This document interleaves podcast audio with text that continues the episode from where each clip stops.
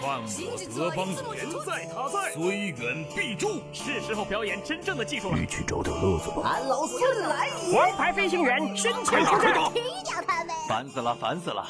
我的观点是：资讯万里挑一，科技择优而用。欢迎收听今天的科技大乱斗。好戏开场了。昨天有国外网友的 iPhone 7 Plus 发生了爆炸，他表示爆炸问题发生在运输的途中。今天，新浪驻美记者郑俊在微博上分享了 iPhone 7 Plus 爆炸的照片。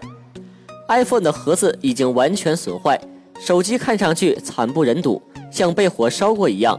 郑俊在微博表示，用户收到手机的时候就是这样，手机的爆炸很可能在运输的过程中受到严重挤压。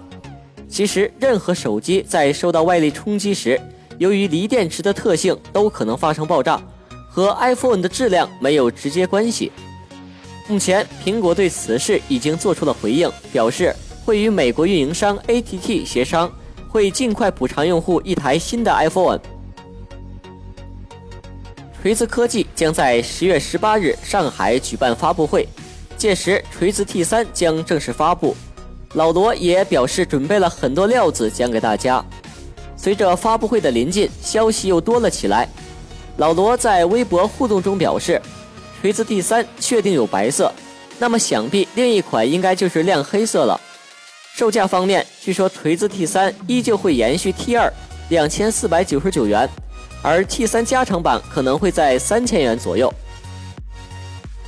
iPhone 六、iPhone 六 F。iPhone 七三代产品的外观变化不大，一个设计用了三年，多少也有点审美疲劳了。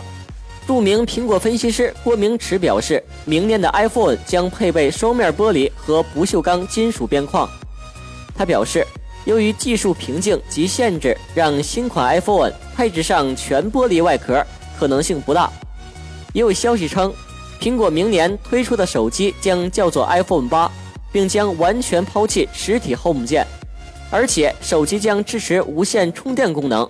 不管预测会不会实现，相信下一代的产品将会比前三代有很大的改变。去年的愚人节，支付宝出了一个恶搞视频，没想到今年竟然梦想成真了。最新版本的支付宝上线了一个新的功能，以后吃大闸蟹的时候想找人帮忙剥壳，吃完饭想找人散散步。都可以通过支付宝来实现。支付宝把双方的芝麻信用分作为一个参考，服务和诚信度会更高一些。以后支付宝的芝麻信用分功能相信会越来越多。